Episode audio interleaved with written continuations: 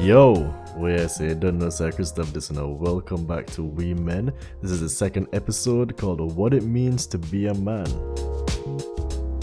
So I'm going to start today's episode by sharing a very personal story of mine. Now, as most of you know, I was born and raised in Jamaica, then moved to the UK when I was about 16 years old. The first time I went back to Jamaica after moving to the UK, I was spending some time with a person who was very close to me. One day I was in the car with him and his wife, and they got into an argument. His wife was upset about him speaking to and spending time with other women. He knew that this was something he had a problem with, and uh, yet he continued doing it. You know, this was something that made her very unhappy, and she'd spoken to him many times about it, and he still went on doing it. These habits of his were something that I was aware of even before leaving Jamaica. I used to always tell him that he needs to stop and that he needs to focus on making his wife happy. I always questioned him and often got into arguments with him about it. When I was in the car with him that day, I joined the argument and started shouting at him for making his wife sad. I asked him, Why do you keep doing this? And I said that he hasn't changed since I left. At this point, he paused for a moment and he looked at me and then he said,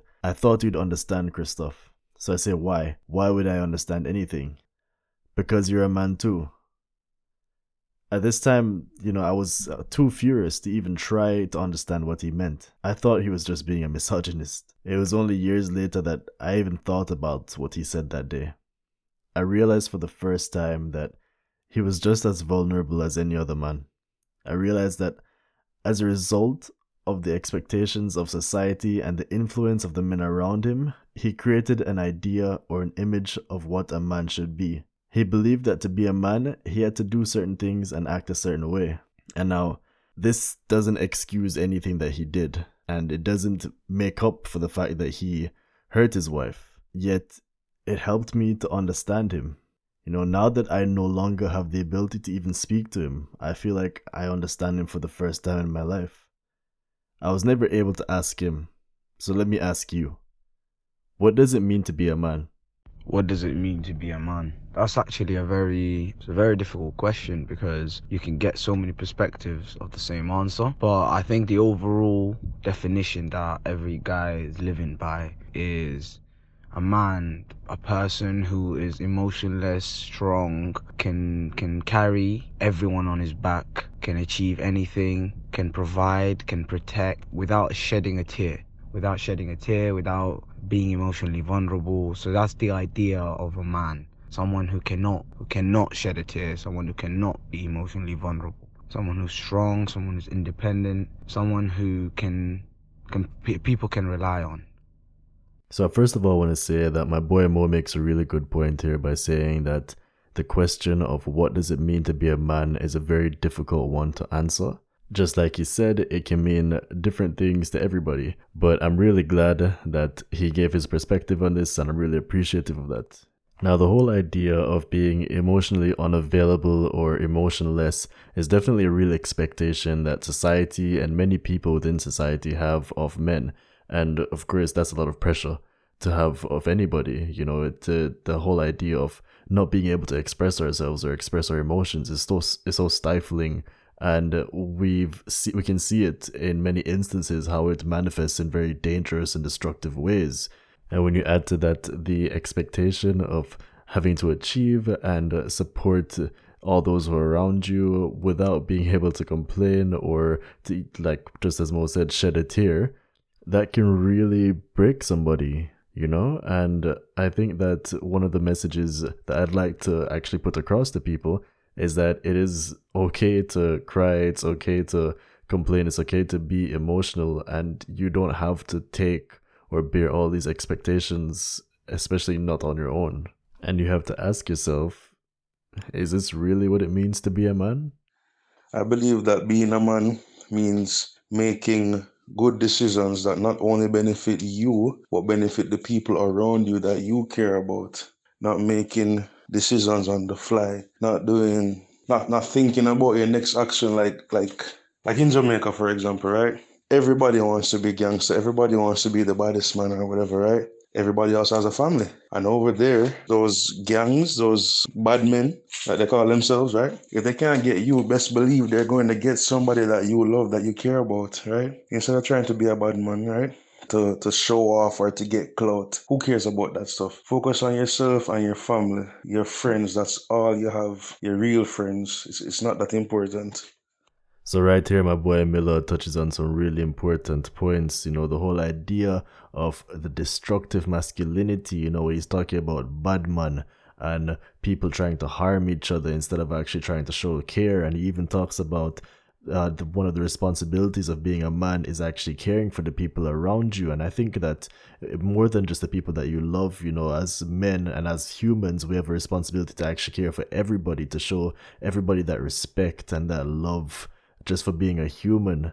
And I think that it's very easy for us to actually forget to love or even forget how to love because we've been repress- repressing our emotions for so long uh, because of the society's expectations, because of the pressures that we have, and it's instead replaced by this destructive masculinity. You know, we, in place of love, we become destructive.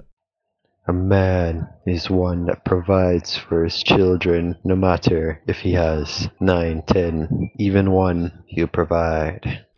all right, now, first of all, I want to say that Cody is a joker. All right. I told him to send me a voice note answering the question, What does it mean to be a man? And he sent this to me and said he was trying to sound cool. Either way, again, great points. He's saying that a man must care for his family, especially his children. Of course, their obligations, particularly where children are concerned. Children didn't choose to come to this world, and I believe that we do have an obligation as men to care for our children and teach them. Yet, as men, we also need to remember that if we ever feel like our responsibilities are becoming overwhelming, especially if a child or anyone's life is concerned, then we need to ask for help. Try to be comfortable in asking for help and confiding in the people around you. Okay, so this is an interesting question. I think the responses to this would have changed over generations. Um, but for me personally, I don't think it's about the stereotypes. I think it's about being true to yourself, being happy with who you are, knowing yourself, and most importantly, actually respecting the people around you. That's what it takes.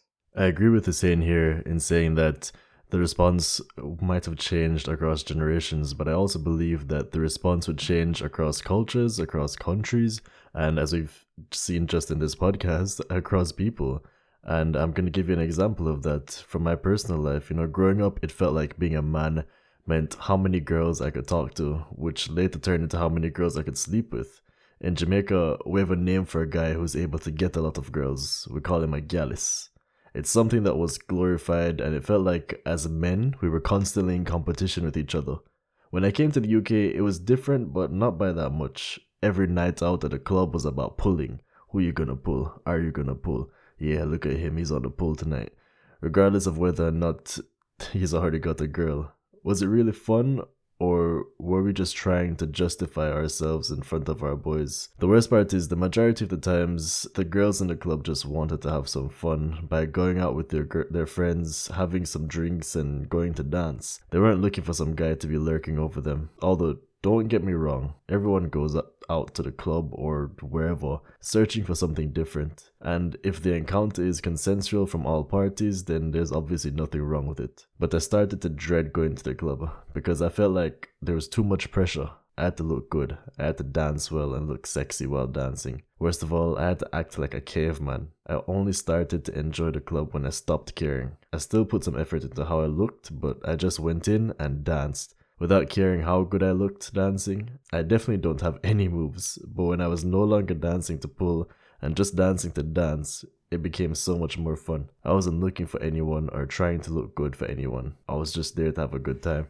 And I believe that as men, we often fall into the trap of defining ourselves and defining our masculinity based on the opinions of the people around us. You know, it's like we try to impress people to actually establish ourselves as men. And we impress them using our money and using cars and using a, a, fancy job or using a fancy degree. And we use these things to say hey look you know this is me. This is what makes me a man. And i won't lie to you you know i've had many moments where i've felt like i'm less of a man because i wasn't as tall or i wasn't as rich or my body didn't look as good.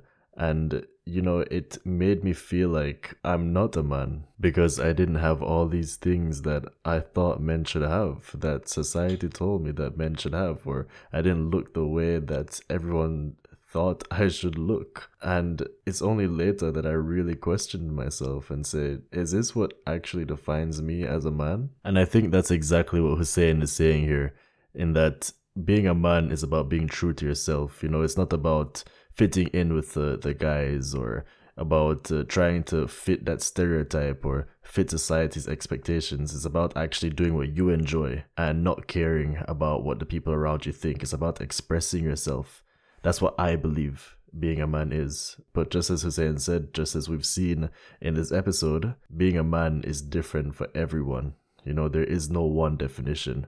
And this is something that I hope to explore further. Something that we'll always be talking about in this podcast. You know, we'll always be getting different opinions and perspectives and just learning more about what people think. Thank you all so much for listening today. A special thanks to Cody, Miller, Hussein, and Mo for sending in their responses. Guys, make sure to follow me on Instagram at Women Podcast and let me know any thoughts that you have about today's episode. Take care of yourself.